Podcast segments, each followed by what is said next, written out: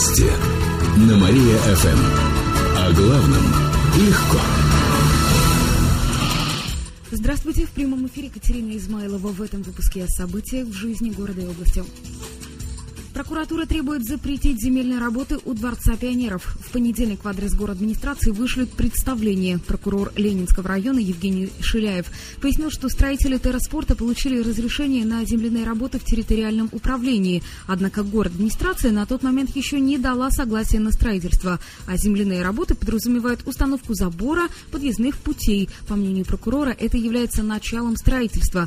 Такое противоречие нередко возникает в нашем городе. Теперь прокуратура требует требует устранить нарушение, а замначальнику территориального управления, который подписал разрешение, грозит выговор. Водители попадают в аварии из-за плохих дорог. Накануне прошло внеочередное заседание комиссии по безопасности дорожного движения. Губернатор Никита Белых поручил провести его в связи со страшными авариями, которые произошли в этом месяце.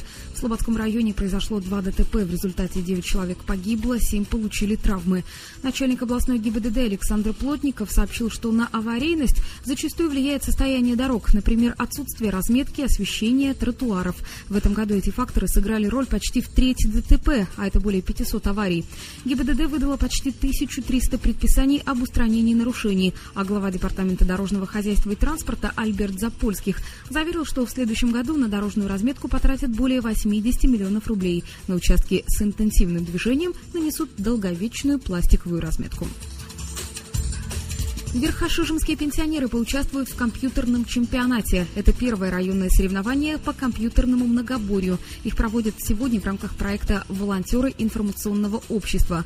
В областном департаменте информационных технологий и связей пояснили, что в чемпионате примут участие более 10 лучших учеников в возрасте от 56 до 66 лет. Они попробуют свои силы э, в пяти турах. В каждом будут особые задания. Работа с текстовым редактором, электронной почтой, поиск информации в интернете, Тбилиси и другие. В дальнейшем планируют провести такой чемпионат в других районах. Победители отправятся на областные соревнования. Они пройдут в декабре.